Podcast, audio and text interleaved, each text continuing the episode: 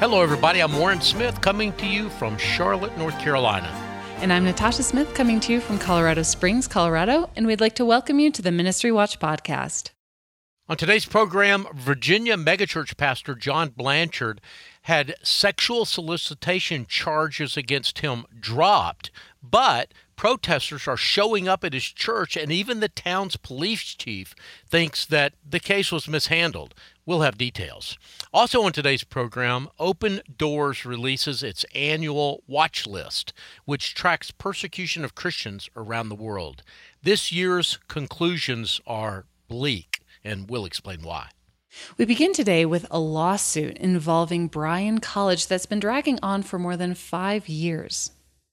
Yeah, an appellate court in Tennessee has breathed new life into the conflict between Bryan College and the National Association of Christian Athletes, or NACA, over ownership of a camp called Fort Bluff Camp in eastern Tennessee.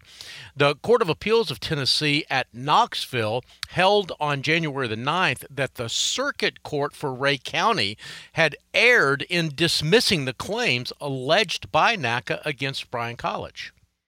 Fort Bluff in Dayton, Tennessee has been operated by NACA since 1990, hosting thousands of campers, athletic events, and tournaments.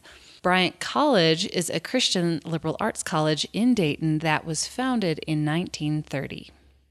Yeah, the appellate court held that NACA's five claims against Bryan College, including conversion, unjust enrichment, and fraudulent inducement, were improperly dismissed at the lower court level and should be allowed to proceed. The court, though, did not make any decision about the actual merits of NACA's claims. However, so that means that NACA will still have to prove those claims at the lower court level.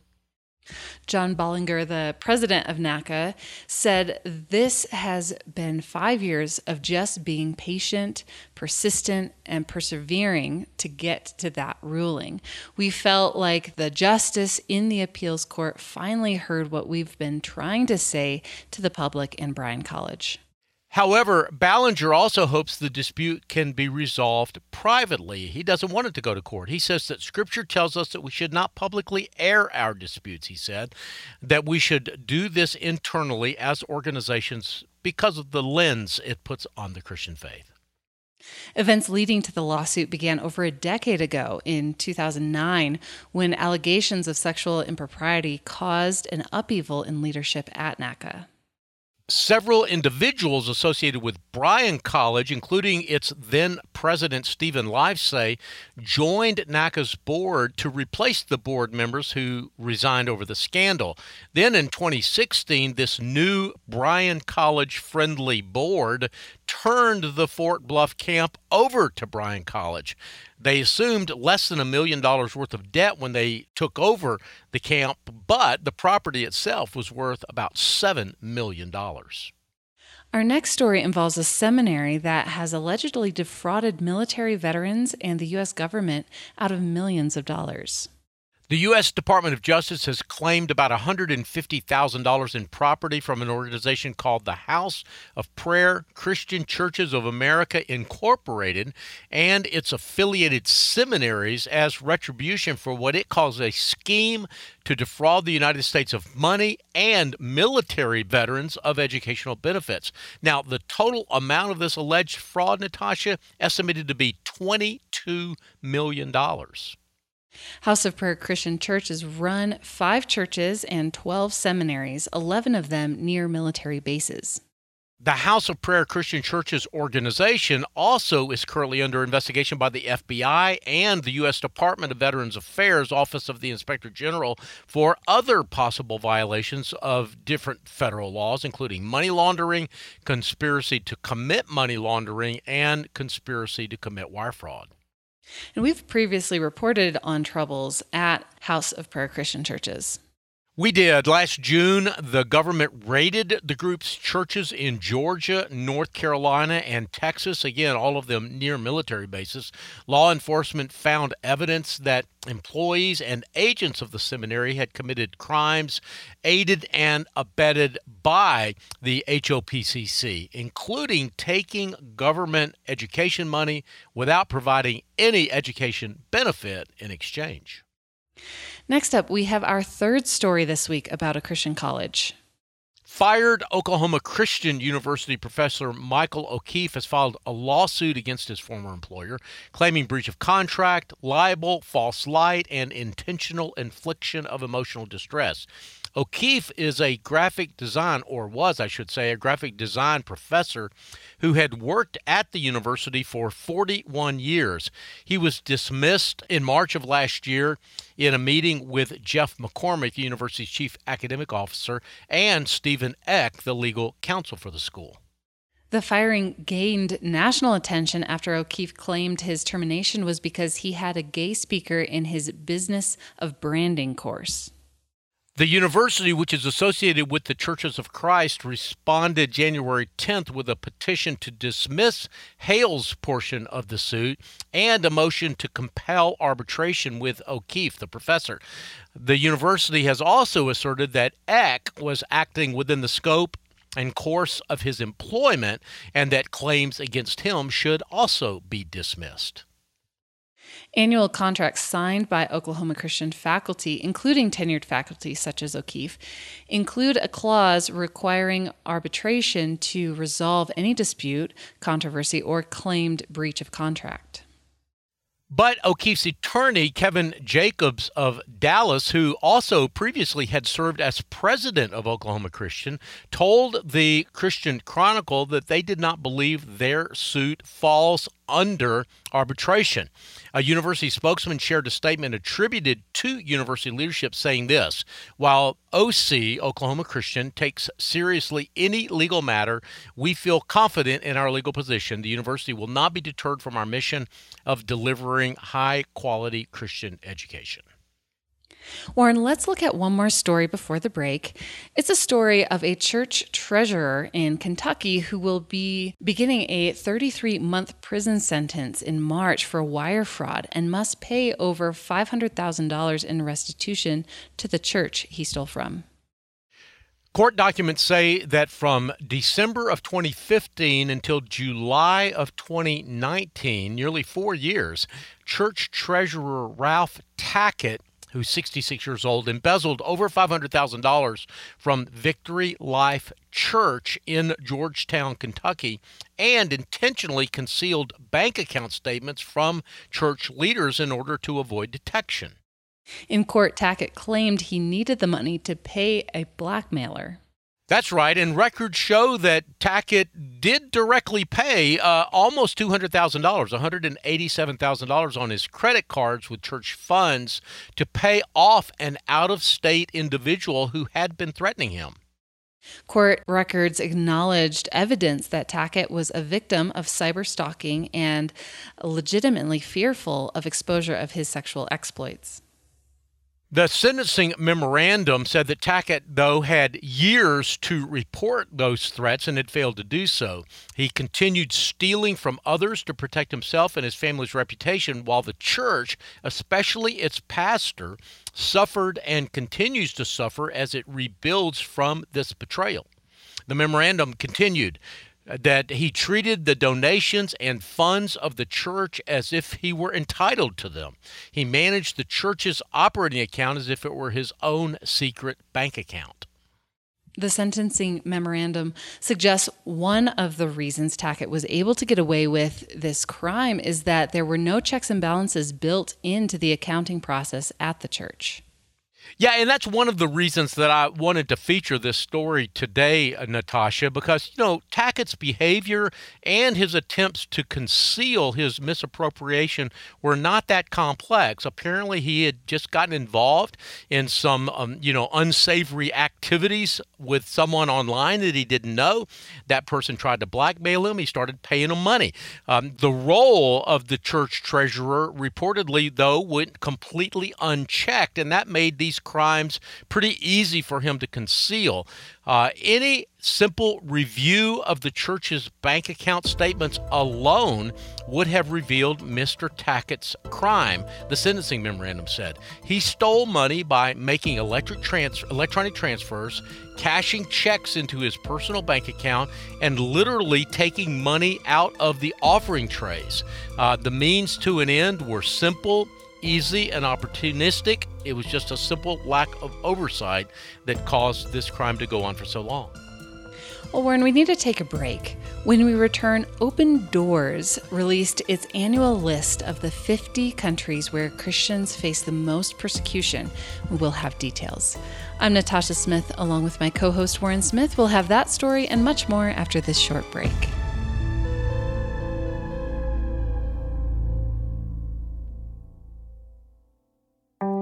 Hello, everyone. I'm Brittany with Save the Storks. Save the Storks is a pro life ministry passionate about inspiring the world to reimagine the pro life movement by serving and valuing every life. Save the Storks partners with pregnancy centers all across the U.S. to own and operate a stork bus to offer free ultrasounds and pregnancy tests to women in unplanned pregnancies. Stork buses park near college campuses, abortion clinics, shopping centers, and serve rural communities that lack medical care. Save the Storks is pleased to be the sponsor of the Ministry Watch podcast. For more information about our life saving organization and how we partner with pregnancy resource centers around the country, go to SaveTheStorks.com. That's SaveTheStorks.com.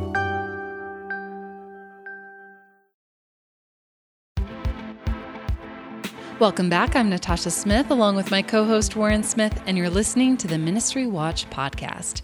Well, up next, the story we promised before the break. That's right, Natasha. In the three decades since the religious liberty organization Open Doors has been compiling its World Watch list of the 50 countries where Christians faced the most persecution for their faith, they say that the persecution has never been worse than now.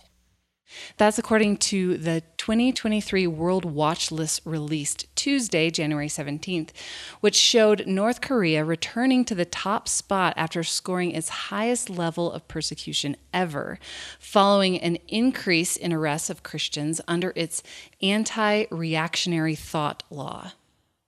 Yeah, you said that North Korea returned to the top of the list. That's because last year Afghanistan was at the top of the list. They had taken North Korea's top spot. It's the first and only time since 2002 that North Korea wasn't in that number one spot. But last year, Afghanistan uh, was facing uh, a takeover by the Taliban of that country, and that forced many Afghan Christians into hiding.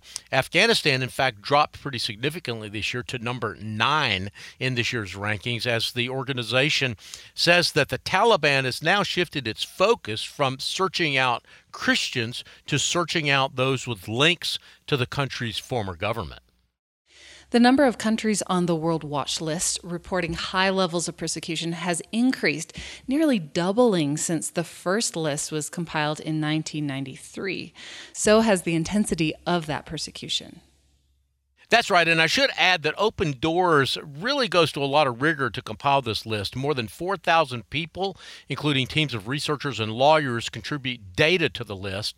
And academics and politicians interested in religious liberty have come to rely on the list, including people like me here in journalism, have Christians who are motivated to pray and support other believers facing persecution around the world.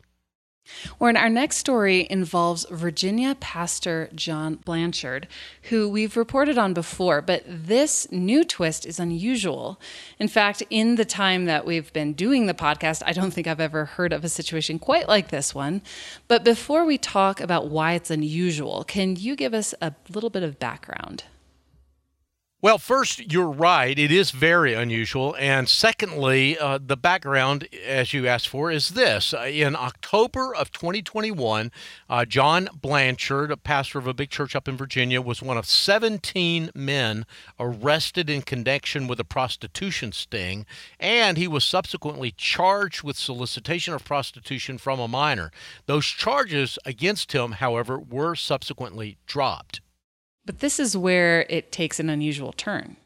While his charges were tentatively dropped a year later in October of 2022, and by the way, we reported both when it originally happened and when those charges were dropped, prosecutors and police, and even one Virginia lawmaker, have apparently been at odds over whether Blanchard should be brought to trial. Virginia State Delegate Tim Anderson, who represents Virginia Beach and is also a lawyer, has been particularly critical. He has been. In fact, a, he wrote a Facebook post back in November that said this In my legal opinion, from what I have seen, there's no excuse not to prosecute this case. If Blanchard is found not guilty, or if he's acquitted, that's one thing. But to use prosecutorial discretion and say nothing happened here, that, in my opinion, is an abuse of discretion. The local police chief has also been critical of how this case has been handled. At the time that Blanchard was arrested, local police chief Colonel Jeffrey Katz refrained from criticizing prosecutors. He said this The decision to prosecute or not prosecute a case rests with the county's elected Commonwealth attorney. The only person who can bring clarity to this decision is the person who made it. It would be irresponsible for anyone to speculate on such an important decision. Nevertheless, Katz has been less supportive of prosecutors with regard to how Blanchard's request to have a criminal record expunged has been handled. You're exactly right about that. In fact, in December of last year, just a couple of just a month ago, really, uh, during his first appearance on stage, again, I want to emphasize here that John Blanchard is now back in the pulpit preaching at the Rock Church. Since it's the first time back since his 2021 arrest, Blanchard not only defended his innocence to the congregation, but he pledged to recover the good name of Rock Church in the community by moving forward with legal action.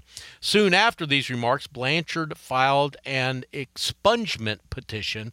And while the court has not ruled on the petition, Chesterfield County Commonwealth Attorney Stacy Davenport said that she had no objection to it.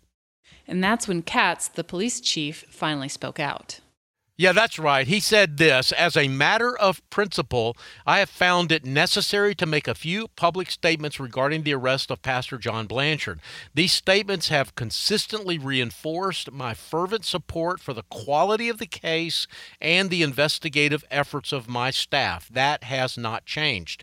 Katz also defended his decision to release documents related to the case. He wrote this Pursuant to a Freedom of Information Act request filed in November of 2022, I exercised my discretion under the law to publicly release the details of this investigation because I believe there is a compelling public interest in maintaining as much transparency as possible with this case. Katz went on to reiterate that, according to police, Blanchard was caught texting an undercover agent posing as a 17 year old using texting lingo known to represent solicitation for sex. Katz said this I believe a jury of Chesterfield County residents deserves to weigh in on the matter of criminal culpability. Katz said that there was sufficient evidence to go to trial. He said, We know what we're doing, we do it very well, and we will continue to proceed with such investigations in the future. Any assertion to the contrary needs to be articulated by the Commonwealth Attorney, which is essentially the Attorney General for the state of Texas. Despite numerous convictions on cases with similar and in some cases less compelling evidence, we have not been given any guidance as to where this investigation fell short of prosecutorial expectations. In the meantime, John Blanchard continues to preach. That's right. Both Blanchard and the church will have to contend, though, with public opinion. In December of 2022, uh, protesters organized outside the campus of Rock Church, calling on the church to remove Blanchard as pastor or for Blanchard to willingly step down. Warren, we're going to take another break. When we return, our lightning round of ministry news of the week. I'm Natasha Smith with my co host Warren Smith. More in a moment.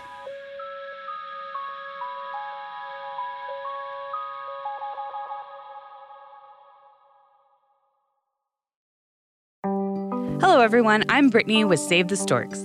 Save the Storks is a pro life ministry passionate about inspiring the world to reimagine the pro life movement by serving and valuing every life.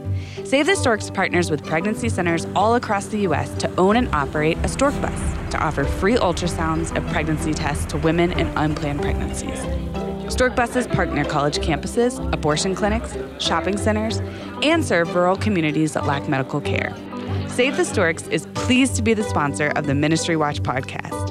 For more information about our life saving organization and how we partner with pregnancy resource centers around the country, go to SaveTheStorks.com. That's SaveTheStorks.com.